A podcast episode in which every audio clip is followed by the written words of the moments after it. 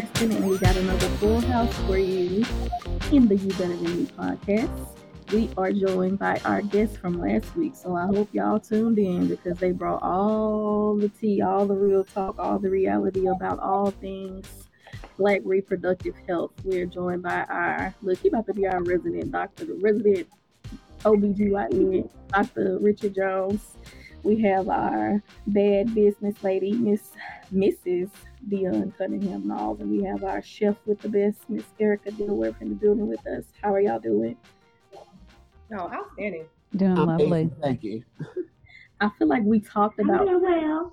much, right? Okay, Chrissy, you good too, huh? I feel like we talked about so much on this last episode with y'all that I don't even want to waste no time. I just want to get into it because I feel like it's still so much we have to explore, and hopefully the people are all caught up so they'll know where we left off. Even though I don't even think you might not even need to know where we left off because this is like one of those conversations that's on and like it's so many things we can talk about and I really just want to give our guests the opportunity to just get back in it. Last time we were talking about the birth stories. We done went through y'all's experiences with your doctors and now these bad boys is here. The babies are here.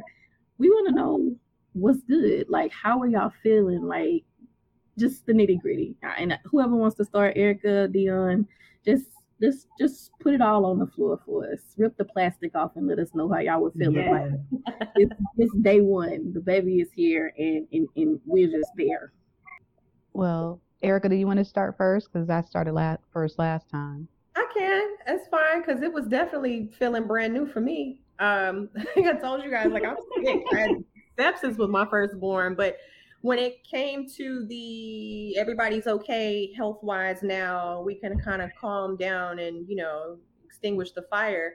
Apparently, the fire was still within me, but I wasn't aware of it. I think I touched on it before. Like, um, I was not um, I was not um, well versed with postpartum outside of the pendulum swinging extremes that they would, you know, that they would tell you, or even the, you know, there's a sheet that they make you fill out. Beyond, did they have you do that at the pediatrician's office? Like, how are you feeling today? Are yes. You, Every time that you check in with your newborn or infant, they yes. have you fill out the sheet for months, asking, "Well, how do you feel today?" Because they're, you know, worried about you and you possibly harming the child. But it was weird because none of those none of those points stuck for me. So everything I was checking was no, I don't feel mm-hmm. horribly sad. It was just so extreme for me on the questionnaire. Um, I felt like it should have instead of asking, you know, have I had any thoughts today, or do I feel completely sad and sullen, and everything else is, you know, um, how are you sleeping? Um, how mm-hmm. I didn't, I didn't, I didn't realize that I had postpartum because I wasn't having feelings of I don't want to be near my baby. It was I can't let go of my baby because of the trauma that we endured from childbirth. Mm. And that was never fully explained to me. And I don't, I don't think I realized that I had postpartum until probably a few years ago. And it the way that it would show itself was how I was with my second born mm-hmm. and just how attentive I was. And I realized, like, hey, like she's fine. You're okay. You guys are safe. She's all right. And I'm like, man, I went through my whole, you know, first half with my oldest, with Jesse, in full trauma mode the entire time, just completely hyper vigilant. The first three years of her life, just terrified, like what could happen, what's going to happen here. Let me make sure, and just being so proactive to where I'm not even healthy in that aspect of allowing her to be like I like forget helicopter mom. I probably had a private jet and some drones and just all kind of things, just making sure that everything was okay. And I just wish I had more knowledge on that part. So Erika, do you feel like you you were maybe because you know I see that commercial where the lady is like, "Oh, first baby," and then she's doing all this stuff, and then it's like second baby, and she just got the baby sitting in the sink or something. Do you feel no, no, no, it wasn't that much of an extreme or that notion because, um, again, I think I touched on the fact that you know Ava, my youngest, is neurodivergent. She's she has autism, so certain things I would notice with her. Um, it act it was a blessing. It was a blessing in disguise um, in terms of caring for my second born because I was so hyper vigilant with my firstborn from the trauma from childbirth that I picked up on her traits that I noticed were not what I noticed with Jesse um, earlier. Then they say you may you may not, especially they say with girls it's very hard to tell. So it was great that I paid so much attention to her, and it wasn't like oh second baby like Kobe go play in the back and whatever happens, you know, no, never like that. But um, I just allowed her to learn things on her own in the sense of like I was so hands on with my oldest, like here, let me help you with this. Like talk about kid gloves, like I'm handling you like you're in a bubble because I was yeah. just like, you know, we we almost well, I was almost out of here, and she was too. So it was just like I'm like, no, no, no, no, no. And then she was a rainbow baby on top of that, since yeah. I miscarried prior to her. So it was just I'm really just holding on for dear life. But like I said, it was a blessing when Ava came because I was able to pay attention to what she needed and what kind of support she needed and I just think that that helped. But in terms of for my mental health, I felt like I needed more support in terms of knowing what to do or how to deal or how to cope when your post when your postpartum isn't. I just want everything to be quiet and go away because that wasn't it for me. Uh, that question, that questionnaire you guys did is called the uh, Edinburgh Depression Scale. Mm-hmm. It's not really culturally relevant. It's kind of generic, mm-hmm. but it's supposed to. We add it up and it gives us a certain score. Um, and if you get a certain score, then the doctor or the whoever you're seeing is supposed to intervene. So it's not really all that good of a depression um, scale, but it's just for us to check. It's really not all that culturally competent. Mm. based on white women. So, so Richard, mm-hmm. can you since you can since you uh kind of gave us the real terminology behind it, can you give us like a definition of postpartum for people who may not know exactly what that is? Mm-hmm. Well, uh, postpartum itself is actually the state after pregnancy. Um, we have postpartum depression, which is major depressive order within the first six weeks. Um, and this is when you're feeling down, you can't eat, you can't sleep, um, which is different than postpartum blues, uh, which a lot of women have. Postpartum depression is when we really get concerned and would think that you may need treatment, either counseling or medication. We also have what we call postpartum psychosis, uh, which is the extreme. And this is when we have women that will either harm themselves or their baby. So those are the, kind of the three scales. Postpartum depression is usually supposed to end within the first six weeks. Um, and then after that, we consider it uh, major depression. Although some people think that definition should change because the postpartum period is one of us when the baby's six weeks old. That's usually the first year of life. But that's those are the typically the three definitions: postpartum blues, which is just kind of feeling overwhelmed, and postpartum depression, which is actually a major psychiatric diagnosis where we would consider treatment or therapy for you, and then postpartum psychosis, where we be concerned about um, harm to you or the baby. Mm. So, so I don't know that. That's so, and so we have this uh, we have this screening tool, and most of the time when you give birth, you get sent home. You see your doctor six weeks later. Now we're trying to see people within a week of giving birth because that six week period of time, particularly when you're giving birth at an older age, lots of things can have blood pressure problems. You can still have um, a pressure problems. So now we're particularly the board of obstetrics and gynecology is hoping that you start to see patients with, with um, more visits within that first six week period. Like you should typically see your doctor within a week after giving birth, or if you've had complications with childbirth, to see them sooner. So we're trying to pick this up earlier because a lot of times um, women are overwhelmed and often ashamed to talk about it. You know, you give birth, you're supposed to be strong, and here you are being overwhelmed with giving birth, and your community's looking at you like, well, why are you a? So uh, particularly black people. You know, black people in mental health, we think, oh, it's a demon, you need to pray away, and people don't really want to discuss this or talk about it. It's really a big issue. Wow. Mm-hmm. Wow. So, Deonne, mm-hmm. I know on the previous episodes you kind of touched on this a little bit, um, and you kind of shared something that I, I didn't know. Um, and Erika, you kind of talked about this too. Can you talk about how you were feeling during that time, that first six weeks, and then I kind of want both of y'all to speak on like the village aspect of it. Like, who told you how to mother? Who told you what you were supposed to be doing? Did you feel like you had like adequate knowledge, or you know, people be like, "Ah, oh, this comes natural." Like, what were both of you guys' stands on that?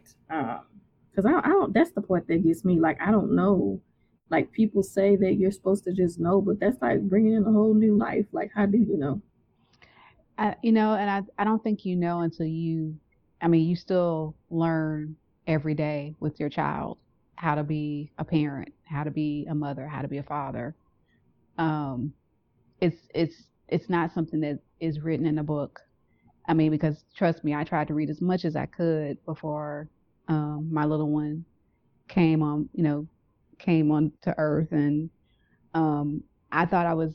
When we go back to postpartum, you know, I, I talked uh, before about going through therapy before I made the decision to have my child. Before I even made the decision to to get married, I went through extensive therapy, and part of that was, you know, depression and post traumatic um, post traumatic stress disorder, anxiety, dealing with you know issues from my past and and things I've experienced um, when I was growing up, and um, so I, I wanted to be very vigilant about looking out for signs of postpartum depression because I've had friends of mine um, that ha- that went through it, and some of them went through a very, you know, strong case of mommy blues. Um, I can say that I went through some variation of it, but not in the way that you would think. Like I'm, you know, because I know what the signs are for depression because I've yeah. been through that. Um, and you never really get through it. You just kind of figure out other ways to to to deal with depression, to live with it. Um, which is where yoga and meditation help for me. But it's kind of hard to do that when you have a a newborn. And um, for me, it wasn't about blues. It was more so I I had mommy rage. Mm-hmm. I had and and exactly so they don't really talk about that but it was a it was a mommy rage and plus I was still traumatized by almost dying yeah. giving birth to my son and him almost um, passing away and my husband was traumatized and you know we we were just like oh we just you know we just were thankful to be home mm-hmm. mind you mm-hmm. this is also during covid so you know we were very uh, as erika was talking about hyper vigilant we were hyper vigilant about having anybody come into our house. You know, we had yeah. the COVID test, you mm-hmm. had to, you know, wash your hands, you had to wear a mask. If you're around my child, very, very vigilant um, and not wanting to get sick. We didn't want any of us to get sick. Um, and if anybody deviated from that, I had a rage. Um, I'm fortunate that, you know, I had a C section, and I'm fortunate that my son was able to have skin to skin contact with me because that yeah. was something that was really important to me. I wanted to be able to breastfeed. My mom didn't breastfeed me. Um, I wanted that experience with my with my my child, and um, started out breastfeeding fine. But the when we were at the hospital, when I came home, I was having issues breastfeeding. Like he on one breast was was doing great, the other breast wasn't. Um, and then he was like, "Oh, I know this breast is doing great." So my son was like, "I'm gonna just stick with this one breast, and this other breast be damned." So um, mm-hmm. I started feeling um, very overwhelmed because I'm like, okay, why isn't my body producing enough? I, I felt like my body wasn't producing enough milk. Um, my son started losing weight, and they all lose weight. That's something that they tell you. Mm-hmm. Um, if you go to if you go to cl- um, to classes, um, which I highly recommend if you're able to do so, that's something that they kind of warn you about in your birthing class. Um, that you know the first week or so after your child is born, that your child is going to lose weight. Well, my son lost below a certain line, and it was because I I was really just focused on breastfeeding him, and I was getting very low about not being able to produce enough milk for him. I'm like, am I not eating enough? Am I not resting enough? I was exhausted. My sister, um, she moved from Atlanta the day um, that my son was born. Um, and she is the one that stayed with us for the first six months of was seven months of his life and helped us take care of our child.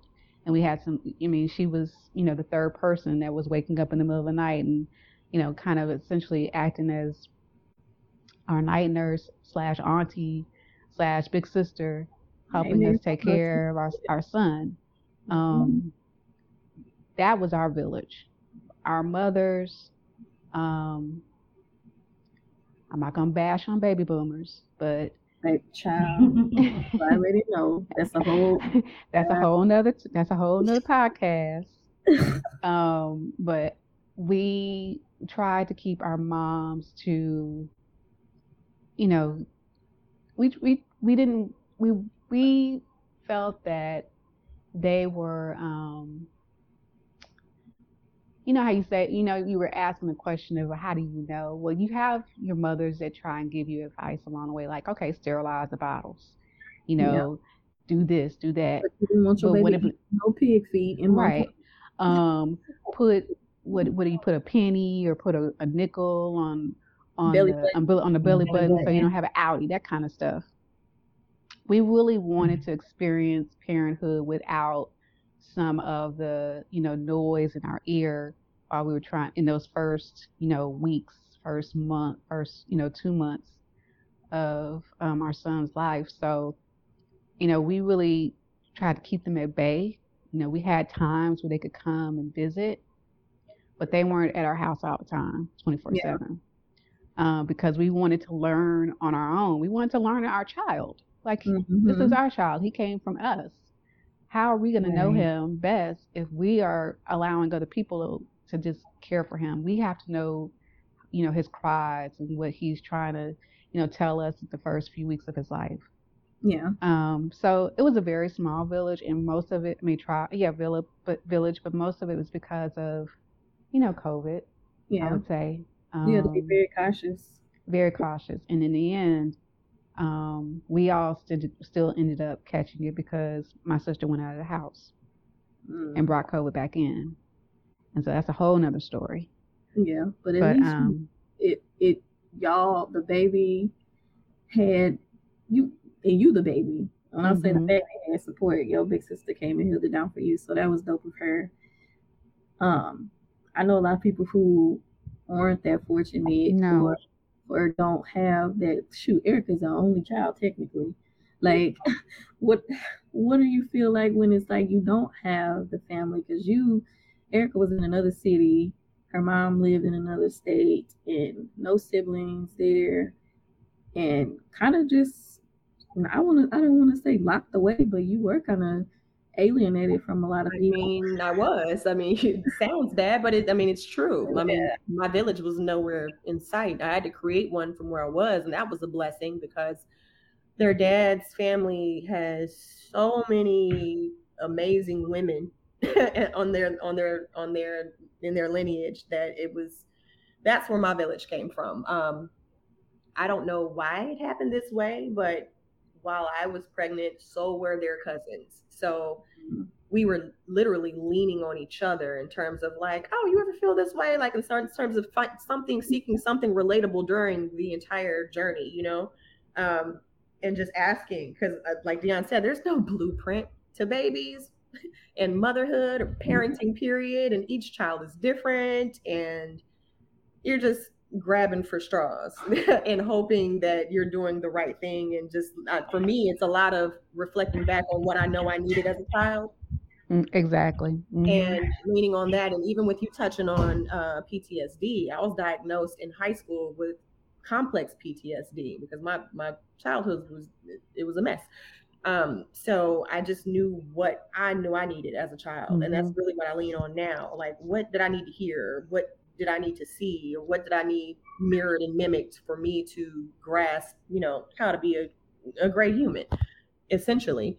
But I mean, I, with the complex PTSD, when Deonne, when you said you knew what depression looked like, I knew what CPS, CPTSD looked like in me because I'm pretty RBF, resting bitch face, numb face until I open up to people. And I, mm-hmm. I didn't want to do that to my babies. You know what I'm saying? Like a lot of times I feel like I'm having more conversations in my head than actually vocalizing. And I had to be very conscious of that, especially with Jesse, with my firstborn, because I was like, okay, um, she's crying and I want to help her and I don't know what to do. And I'm thinking in my head. So I just started saying everything that I'm thinking throughout the process. And I'm like talking to, you know, my baby that can't say words yet, but I'm just like, you know, this is helping in some way, shape, or form, just so that I know that I'm actually completely present, especially after all that we went through. Um, yeah. So it was it was it was interesting. And then with Ava, I mean, she I moved when she was two because I didn't want to go through that again in that aspect. And then especially since my oldest was getting, you know, older in terms of it's almost time for kindergarten. I need to drop anchor somewhere for you because I want to make sure that, you know, you're you're I don't want to move you around. I grew up in a military family and I did get to stay on one base for the majority of the time, but I just wanted them to have some roots, some actual roots. So yeah. Okay, so I have a burning question that I want to ask both of you all, but I'm going to wait until we get a chance to pay the church's money. So we're going to take a short break, and then when we come back, I'm going to ask my burning question and let y'all get back into the conversation.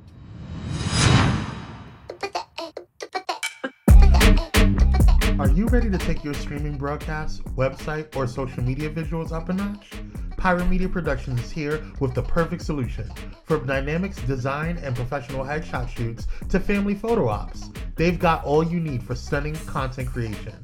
Check out pyromediaproductions.com today and add that creative flair. Pyro Media Productions, setting brands ablaze since 2017. Okay, so I know that you both had two different birth stories and I kind of want to know because I, y'all know me. I want to know the pain that was associated with it. Erika, you had a vaginal birth. Did it snap back? Did it hurt? Like, what was the pain? Like, and then Deonne, I do, I do want to know because I feel like I'm probably gonna have to have a C-section from that fibroid surgery that I had. So I'm trying to mentally prepare myself for that. I want to know the pain and how that healing was.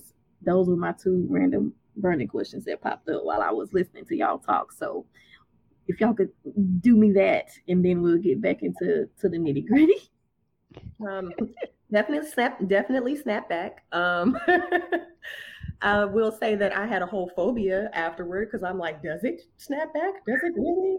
Um, I actually had the reason why I had the fear was because the nurse in my OBGYN's office would constantly tell me her horror stories prior to me even having my baby. So every time I would go in for my appointments, she would tell me how, it, oh my God, whatever you do, don't use a mirror, don't look at it, don't do this, don't. You told me that, and that's why that's why that question came to be because you actually said that to me, and I was like, oh God. Yeah, did, you, did you have to get uh stitches or anything? Did you tear? Have any lacerations? I, I, did not. I didn't. I did not tear with either one of them. Um, okay no tearing whatsoever. Um, I was fully dilated. Now, when it comes to how long I was in labor, Dr. Jones, I honestly don't know because maybe you can break this down for me. To this day, I don't know. And they say, How long have you been in labor? And I hear people say, I've been in labor for two days. And I'm like, How did you know that? Because my pain tolerance was very high. So, with that being said, I didn't go to the doctor. I didn't go until my water broke. And then on this, with my second, I didn't know that I was in labor yeah, but oftentimes, uh, get having to get stitches is also a big part of the recovery from vaginal delivery that people don't know about. The pain and then the healing. Um, is your sexual function going to come back? Um, but labor wise, um, the first till you get to six centimeters, sometimes that can be days. Um, depending okay. on, days first, Yeah, until you get to active labor. Uh, but usually with your first. You all can hear me. Yeah, we can hear you. Uh, with your first, with your first baby, once you actually get into active labor, whether you start at, if you start at one centimeter, it can be up to 24 hours until you get to six, and then beyond mm-hmm. that point is when you're supposed to go that centimeter per hour. Mm-hmm. Okay. So, will tell you I've been in labor for 72 hours. That's often true. Mm-hmm. Okay. So I was, they were stripping my membranes at every appointment um, mm-hmm. in the latter weeks, or the really the second to last week prior to giving birth to my oldest. And they would check me and they say, Oh, you're dilated one, you're dilated two, you're dilated three. And then I'm like, Oh, I feel like this is it. And I went to the hospital and they're like, and it was a different doctor. My doctor was a woman. Now, the the doctor that checked me the night that I thought was the day to have her, it was a guy, a very tall guy, very large man. And he told me, Oh, you've only dilated four centimeters. The other one told me six. And I said, Well, what's the difference? And he said, My hand. And I said, What? Mm. yeah, those are I don't like that sometimes uh, subjective, and it does depend on people's hands. Uh, oh, so God. people don't know you have an outer cervix and you have an inner cervix. So sometimes your outer cervix can be dilated, but your inner cervix may not be dilated at all. So you may not be in labor. So just wait, it's two. Yeah, your cervix is like a long tunnel, right? And so it dilates to get to ten, and then it thins out. Um, and so, depending on whoever's checking you, their experience, if they can't get their fingers on it to check you, they may feel your outer cervix mm. um, and think, "Oh, she's four centimeters," when you actually may not be. See, and that's why I'm flying up there whenever I have a baby. Mm-mm. No, I'm not doing that. Yeah, this is a lot. Very yeah. eye opening. What? but see, people don't be telling you Very eye opening. And then I'm not right. to not to scare you, but like I'm saying, like I didn't know that you know sometimes the epidural doesn't work the first time. Child, and mine mine was wonderful. It worked. Yeah, oh. Y'all not ready to scare me straight, so. Chris, you know what they talk about. I'm gonna cancel these uh D appointments now. not gonna do that. Okay. But so, really, for me, it wasn't the child. It wasn't. It wasn't the the you know the process of pregnancy. It was more so the lack of care. My first, like I told you, my first one. That's really yeah. what it was. All of the things that were happening wasn't because of the actual pregnancy or the mm-hmm. journey of it. Um, and like I said, even when the epidural didn't kick in, when they finally gave it to me, you know, I was numb. My legs from the, you know, so when it was time for me to get up after I had her and they were transferring me, the nurse dropped me Mm. On yeah, and the she took me to the bathroom, and then I have Bambi legs. She literally dropped me down onto the toilet seat, so I broke my tailbone. So I didn't have any stitches. Oh my god! I did have a broken tailbone, but I didn't know that until after the fact. I thought that that pain from getting up and sitting back down was a normal thing for a Girl. long time. Erika, you need a hug. This is just too much. Like I feel like it's not even my my situation, but I feel like you just hearing you speak about it and like reliving it, it just seems traumatic. Cause like I had a teacher that broke her tailbone, and that was traumatic for her. But you being, you know, pregnant, it just ooh, that's my virtual hug to you. Thank you. and and I've heard that the seat like I've actually heard, and I don't know how true this is, that vaginal delivery is like quicker, easier, one two bada bing after those hours are over. But it's like the C section is more like a, a more in depth surgery, so that you're having to really get prepped and, and going through muscle and sedation and all of this, and like you can't even really pick your baby up. Is that true? Uh, oh, you uh, yeah, so vaginal delivery is is healthiest because you can recover quicker, but C-section is major surgery. We cut your we cut you open, we go through your muscles, we go through your entire abdomen to get to your uterus. So mm. it's big, big, big. And Deonne is tiny. How like you are a tiny woman, like, do you do you even remember while it was? Oh going? yes, oh yeah, I remember. I, I remember all of it. Um, I remember all of it. I remember now Dr. Jones is talking about. I think I may have been in, in labor a lot longer than the 19 hours that I remember, because I was starting to feel some kind of some contractions, but I just thought it was Braxton Hicks. And how the hell do I know? I don't. I've never had a baby before, but um, yeah. you know, I went to the hospital and um, you know, like I said before, they wanted to immediately put me on pitocin and um, give me an epidural because they were like, oh, that's going to speed your, you know, speed your delivery up. I said, well, wait a minute. Let's just see what what my body can do. Like I, you know, didn't have a midwife. Um, again, because this was COVID and what have you, and they weren't allowing so many people in the hospital. Um, but I wanted to really, you know, do it as natural as I could, my birth. And um, I had my birthing plan, and my, you know, my husband, he knew about it. He knew what my wishes were. Um, so I toughed. I mean, I breathed through it, and it wasn't for me. And I'll I'll try to explain it to you, Fallon and Kristin, in a way. And I, I explained it to my sister because she was like, "What do contractions feel like?" I'm like, for me, it felt like your regular um, menstrual cramps, but more intense and in waves. And the intensity of the cramps just gets bigger and bigger, and the waves get shorter and shorter and shorter. And um, once it got to a point where I was no longer able to really breathe through the waves because they were coming too close, that's when I was like, okay, it's time for me to have an epidural.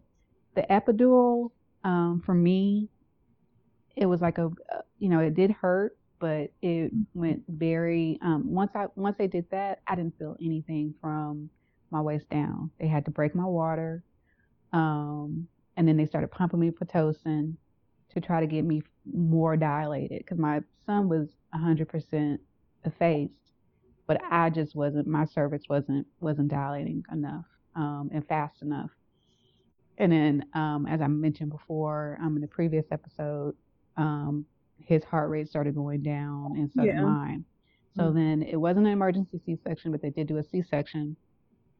And I remember, um, you know, I remember everything about it. Them rolling me into the room, um, Thomas putting on his scrubs. He's scared. Um, you know, I'm also concerned because um, he's having to, you know, constantly tell me to wake up, and I'm kind of in and out of it. But I'm just, mm. I just feel really tired. Wow. Like, not that anything's wrong with me, but I'm like, I just need to take a nap. I'm tired. Mm. And so they really, they roll me into the room, and um, you know, they they give me the um, not the anesthesia, but they give me something, and I just remember I, um, you know, threw up all over myself. And while I'm laying there, um, they go in, and it's very, it was very quick. Um, next thing I know, I'm starting to go to sleep again, and my husband's like, Deonne, wake up, wake up. He's here. He's here. Oh wow. And, and I don't hear my my son's crying. But they're like, oh, the nurse is like, oh my God, he's beautiful. I'm like, well, wait a minute. Um, and it, he's fine, but he's just like looking around at them like, who are you people? and when you see the pictures, because my looking at looking his, looking like, giving the side eye because he's my son, so giving the side eye. Um, but uh, you know the muscles and everything that uh, John, uh, that Dr. Jones was talking about. Um, unfortunately, I have pictures of that, and because you know my husband was taking was documenting everything for legal purposes. Um, so it's very intense for me to look at that, but it's amazing seeing my son come out that way. And for me, um, I have had um, hernia surgeries in the past. So mm-hmm. for the the actual um, C-section incision, it wasn't um, as painful. I will tell you that I did have to sleep in my son's kind of rocking chair for like two days because I couldn't step up into my bed mm. and lay comfortably in my bed because that hurt. But wow. after a few days, I was able to finally get in my bed and go to sleep. Um, the, the first few nights that I was at home after leaving the hospital was pretty hard. Um, but I think because I'd already had surgery um, in that area mm-hmm. that it mm-hmm. wasn't as difficult or as painful for me. Um, what I do recommend for women that do have C sections, they do give you um, not it's not like a girdle, but it's a bind. Yeah. I highly recommend wearing that um, immediately after you have your C section because um, I feel like that has that helped my stomach slim down, and it also helped to to you know um, I don't know, establish my reestablish my core or or what whatever you whatever the medical term is, but it really did help with um, um, I think inflammation with um, making sure that the the incision was properly healing, um, and all of that. They, you know, it, for me, it the the C-section wasn't in recovery from it wasn't as bad for me, and I can just say that I I feel like I was recovered. I recovered easier from the, from the C-section than I did from my hernia surgery that I had years uh-huh. ago. Okay. See, that wasn't so bad. Christy, you okay? But that's like, me. Other people okay? I'm okay, but you know, um, Deonne, I got to give you a virtual hug too because I mean, for women that have not had kids, I'm happy that they're able to listen to your experiences because, whew, this is a lot. It is, but it's, a whole necessary. lot. I think yes, it's, uh, no, it's very necessary. Yeah, with C sections too, um, you got to remember you're pulling a baby out of the abdomen. Um, mm-hmm. When the baby passes through the vagina, um, the, the chest and the lungs get squeezed, so all that fluid gets squeezed out of the baby's lungs. Sometimes when you do a C-section, that doesn't happen, so um, it can be longer for the baby to recover and start to cry because you got to uh-huh. out the lungs. Um, so that's another reason why we prefer to have a vaginal delivery. Um, and then C-section itself is a big, big major surgery. You had a good recovery, but there's still a danger period because mm-hmm. any big mm-hmm. surgery, you at risk of having a blood clot, yep, um, hemorrhage, an infection. So it's still a big, big, big uh, yeah major surgery. And let me do, let me do also touch on that that I did, um, as I mentioned before, I developed preeclampsia during the delivery. I had never had a history of high blood pressure ever um, before I, you know, got pregnant.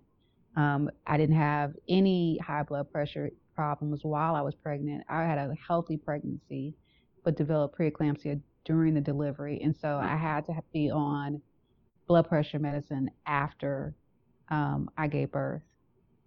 Hmm. And um, I also was, because of all of the fluids, saline, you know, Pitocin, um, because I had a C section, I was very, um, I, I was very bloated. And that was water weight and it came off, but um, I I felt just that was the part for me that was the most concerning was that I had never had like swollen feet, swollen ankles. I mean, you know, you have that when you're pregnant, but not after pregnancy. I wasn't expecting yeah. that. That was something that um, really caught me for a loop, and just the the amount of time that um, the swelling, how long it took for that to come down. Mm, now that's a good segue because, um, like you you said you were 40 turned 41 when John David was born. Mm-hmm. Richard, can you kind of talk about what women in our age group can kind of do to maybe even prepare for that or even just talk about maybe why that happened. Because I think that I've heard that that's one of those things that you kind of have to worry about when you have those pregnancies over like what is it 35 33 is there anything that we could be kind of doing now to to combat that? Or is that just like a rare thing that can happen when you're having a baby later in life?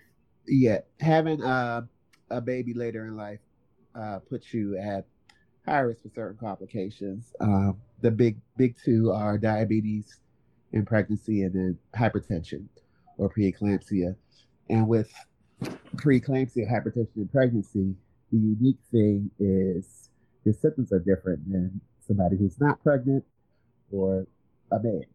You can get swelling, you can get headache, and we worry about not only stroke or heart attack or a seizure with this eclampsia. So pre-eclampsia is the precursor to eclampsia, which is a big, big thing. Mm. Okay. And a lot of women who give birth at a later age often have chronic medical conditions that they started to deal with with blood pressure or thyroid disease. Uh, so, in preparation, you have to be screened closer uh, while you're pregnant. Before you're getting pregnant, you need to sure general health is up to date. Go see your doctor, check your cholesterol, check your blood pressure, check your electrolytes, and just make sure that your health is good before you um, decide to conceive. Because pregnancy will either exacerbate what's already there or unmask but can be already there, especially after a certain age. And preeclampsia, you could go, you could have a whole entire normal pregnancy, and after six weeks after you give birth, you're still in that danger zone of having blood pressure problems mm. or other complications. So, in, in your preconception counseling, you, you get for all of that before you even uh, attempt to get pregnant. Oh wow! Yes, definitely. Oof. Kristin, you, you taking notes over there? Mm-hmm. And oh, after, um, after you get birth, yeah.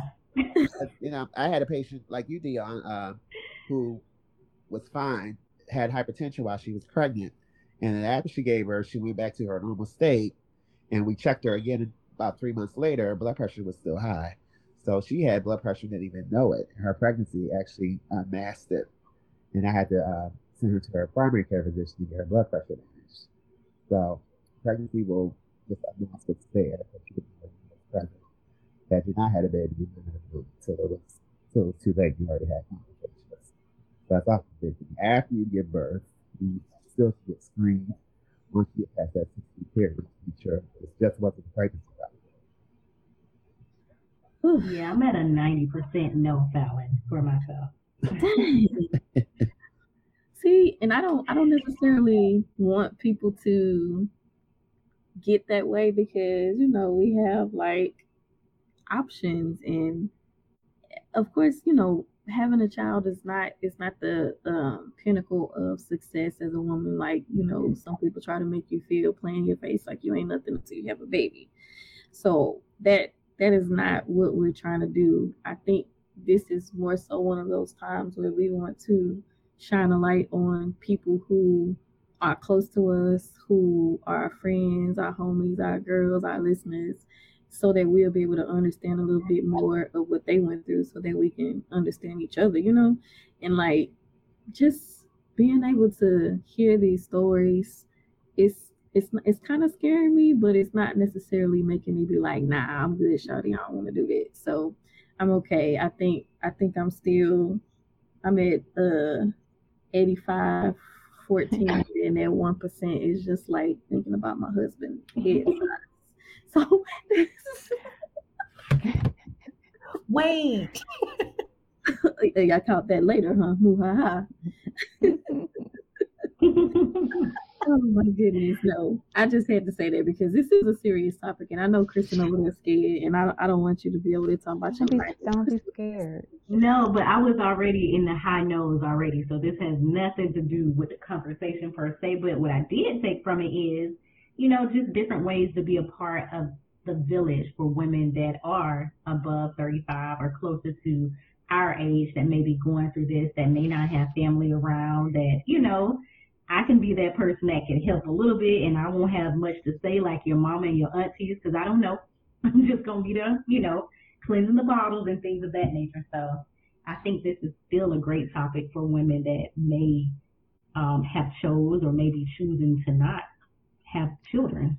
You know, let me let me also say, um, I, you know, I had my sister that come that came to stay with us, but I also had a lot of wonderful um, brothers and sister friends that reached out to me um, after I showed them like, hey, my son's here. Oh my goodness.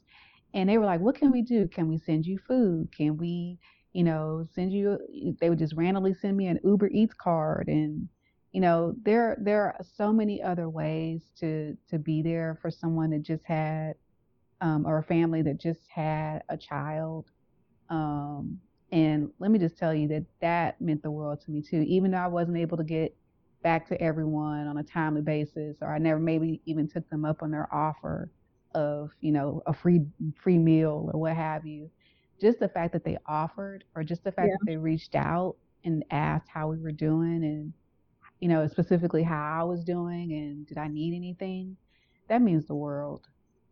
Yeah that's that's I'm glad that that you had that because it it seemed like it just could be lonely.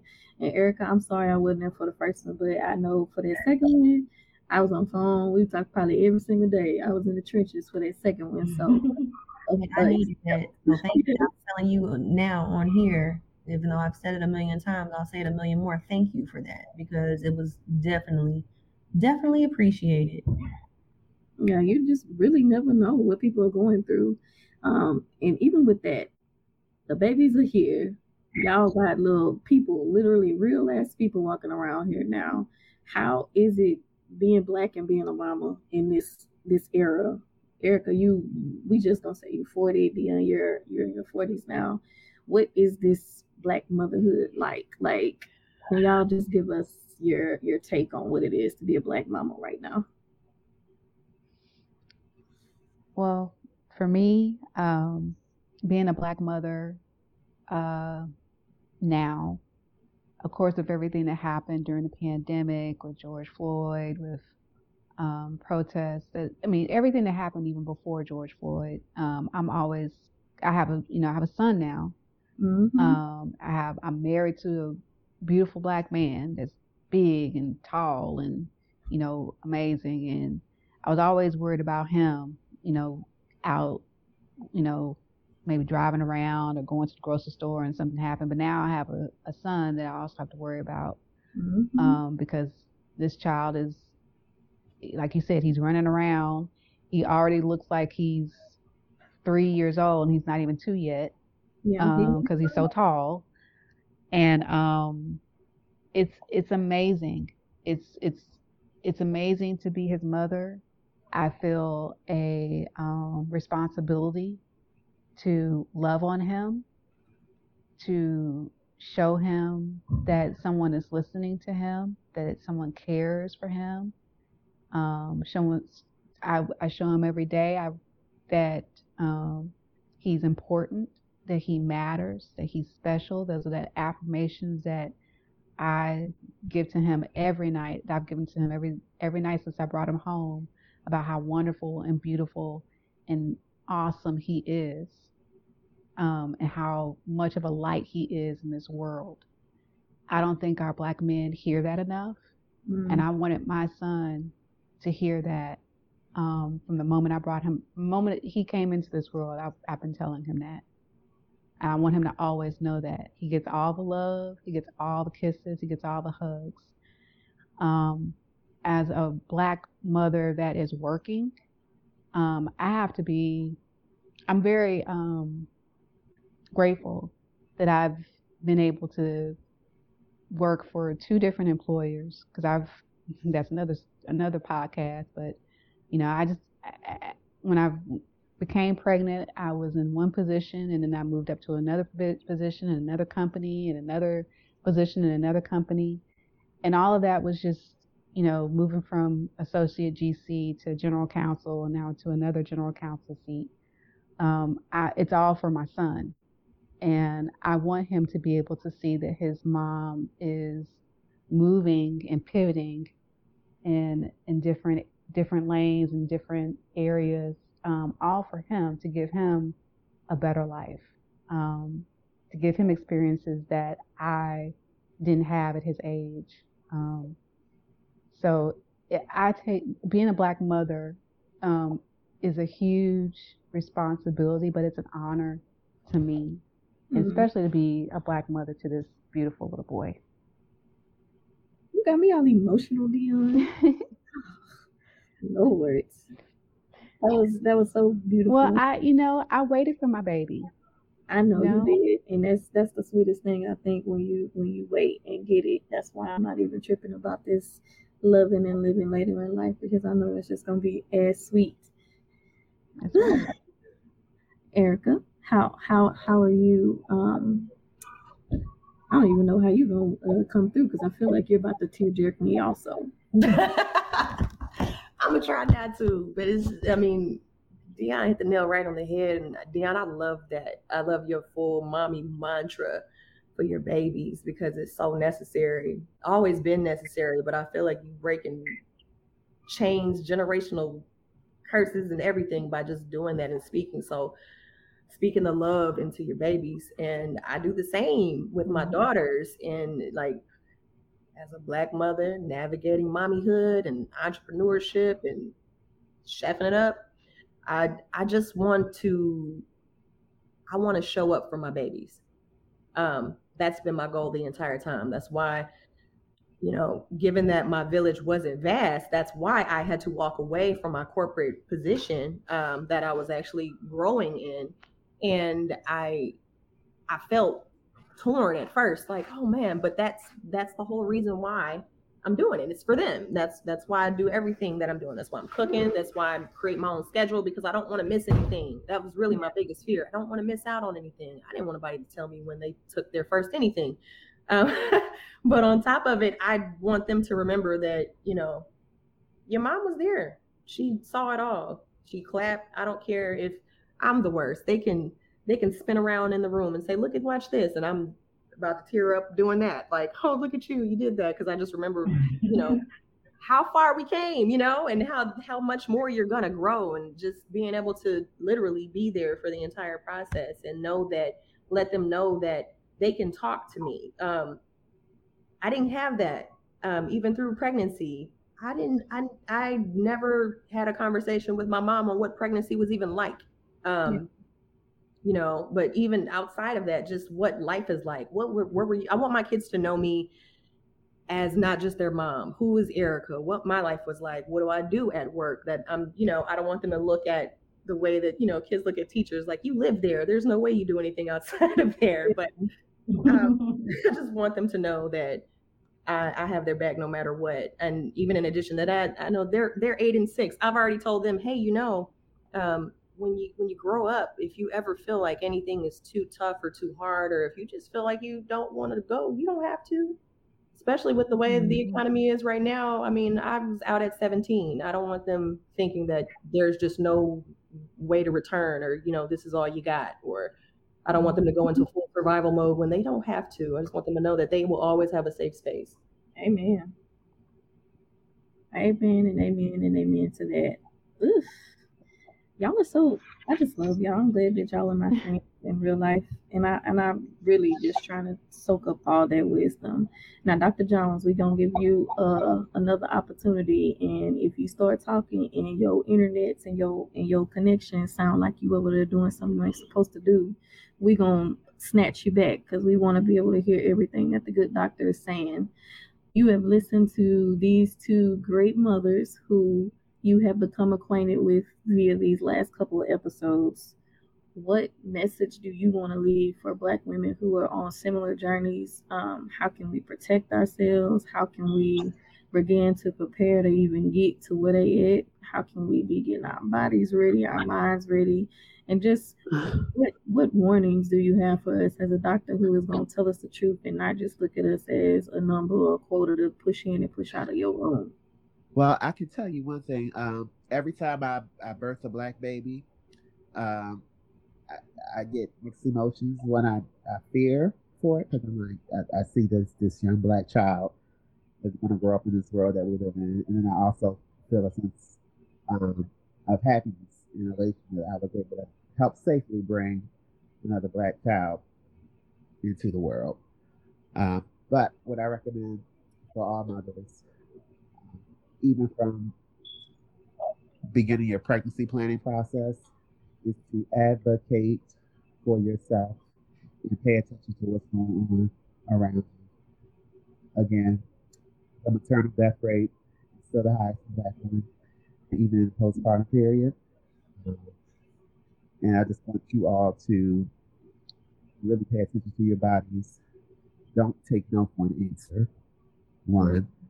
Um, and don't let yourself feel like uh, you're being too aggressive or you're asking too many questions because that's what we do. I, I love that. A lot of my patients, a lot of them to have high school So when I try to explain things to them, I feel like sometimes I'm talking to so I break it down in my language. And some of my patients who are educated, I just love it because I think um, I feel like they're more in tune with their bodies and they're really, really getting to know all these things about it. But these stories that you're telling me, um, and all these stories that I've had, I can tell you a million stories of near misses, um,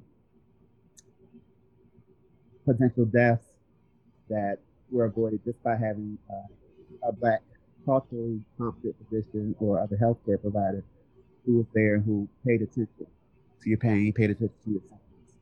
So my my big thing is to advocate for yourself and for our black men, um, to advocate to protect our black women. I'm a unicorn. It's not that many black men in our specialty. Um, so I feel like the onus is on me as a black, black queer man, to protect our black women and see them through the process of motherhood. And motherhood doesn't, for me, it doesn't end with I had a baby on you. You know, you still come have to see us annually for your annual So that's my big message to advocate and protect. Do not take no for an answer. Be aggressive as you need to be. Because at the end of the day, nobody cares about these black kids but us. Mm-hmm. Push you to the side. And it's true. I see it every day. Wow. And I'm gonna get rid of this iPad I just brought. I don't like me. Yeah, you don't have to. Shit right back to Verizon. yes. on that DC internet connection. No, the the main thing that Not I too much, darling. Yeah. Well, well. Next time y'all record together, y'all gonna have to get in the studio together. But no, the, biggest thing I said was the advocate for yourself, and that's that's in everything because we can talked about birth, we've talked about fibroids before, we've talked about gynecological issues, we've talked about just mental health. Period. The biggest takeaway from everything that Dr. Jones said is to advocate for yourself. He also said another thing that I think is something that people shy away from. And I'm going to go ahead and say that you're better than me if you let this stigma of angry black woman in and thinking that people are going to think you aggressive stop you from telling your doctor that you think what they're doing is not the right thing for you. Like I never knew or I always was one of those people that thought that just because this is my doctor, I got to do what they say. I can't go to another person for a second opinion. Like I was really scared and I had some doctors that literally made me feel like shit. And it took me going through probably two two to three gynecologists before I found somebody who actually cared about me and made me feel comfortable. And had I known that it was cool to get aggressive and be like, "Hey, you hurting me," like, "Hey, stop" or whatever, with the doctor, I would have stopped this whole. And I'm calling. Yeah. And even when fellas called me about some things, I'm like, "They didn't yeah. this, this, and this," and I was no. like, "Seriously." No. So just you better than me if you don't if you don't get aggressive when it comes to advocating for your your women's health your reproductive health your body just period that and and yeah that's that's what i took from that.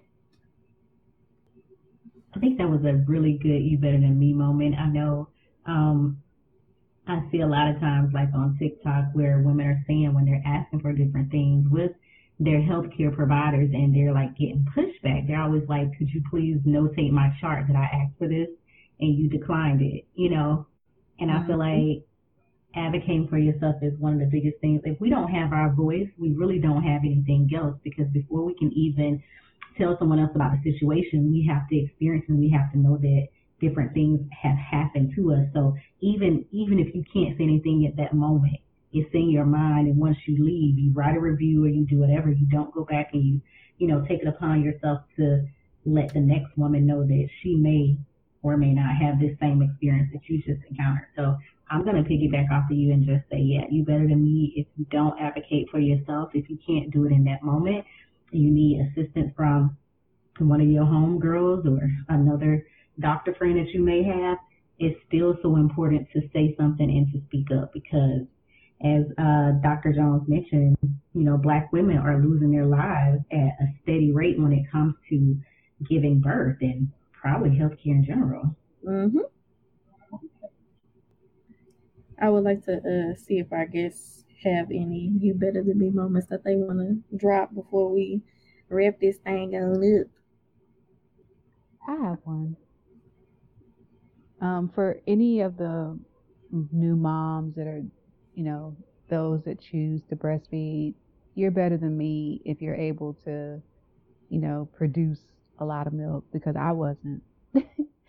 and um, just, you know, but one thing that held me through because I was so upset and I was so, I, I really felt like a, um, I felt like a failure um, for not no. being able to produce enough. And you just, I know it now. In hindsight, I'm almost two years um, away from it. I can look back in hindsight and say, no, you weren't a fa- failure because every drop helps.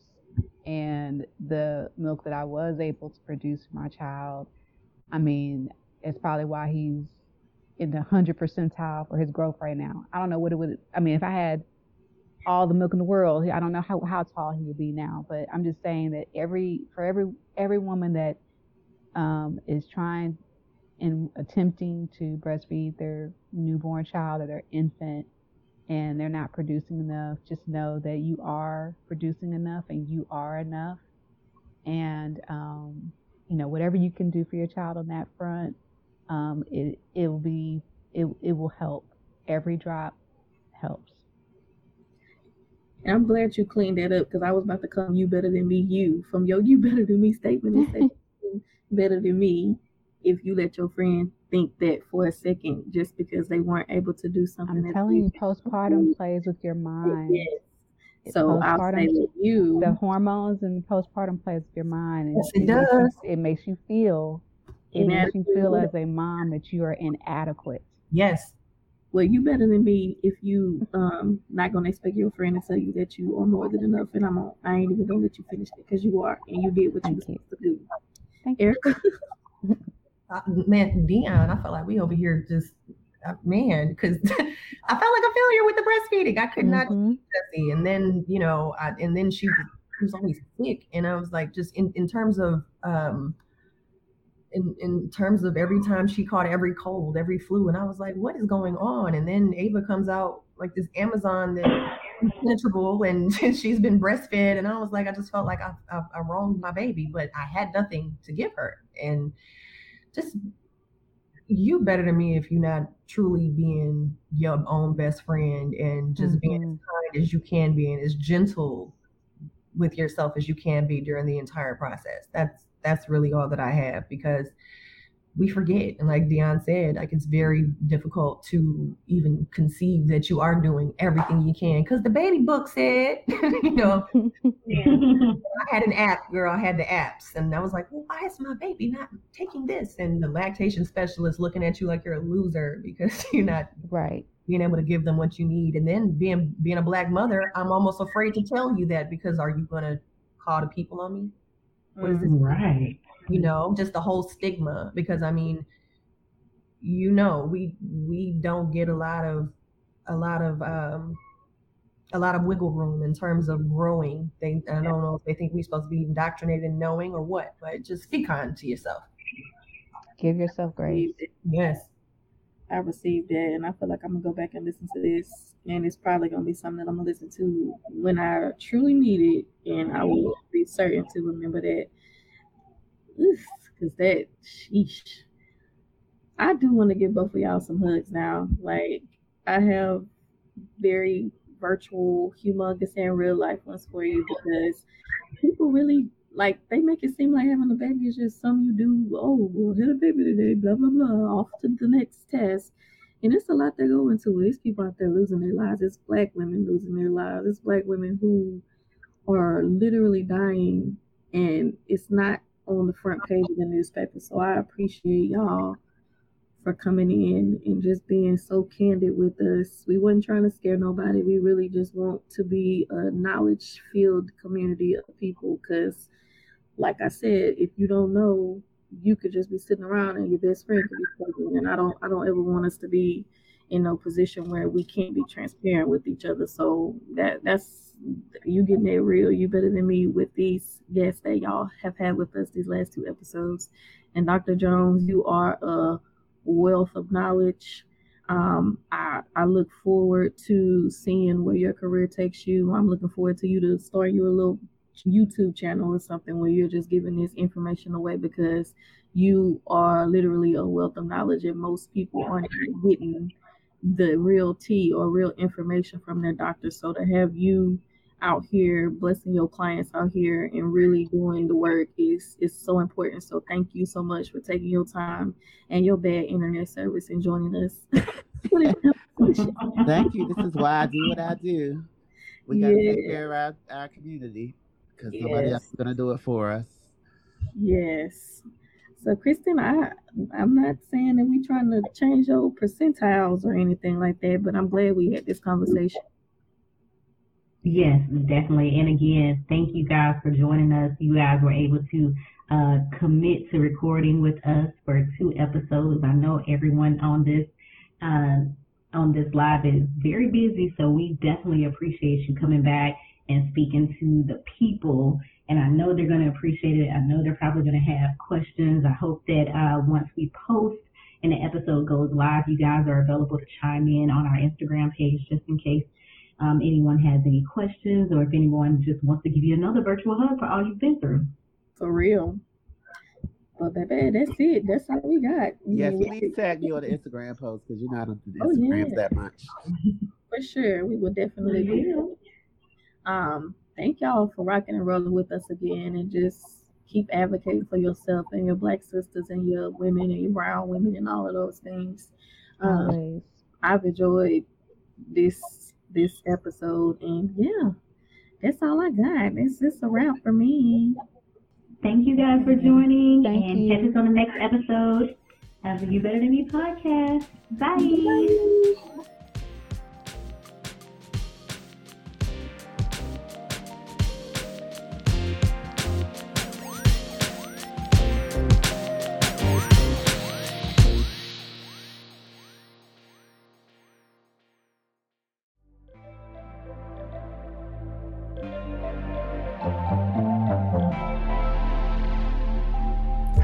Better Than Me is a podcast on Pyro Media Network, produced by Pyro Media Productions. Pyro Media Network and Pyro Media Productions are subsidiaries of Pyro Media Enterprises. For more information, please visit www.pyromedianetwork.com. Thank you for listening, and we will see you on the next.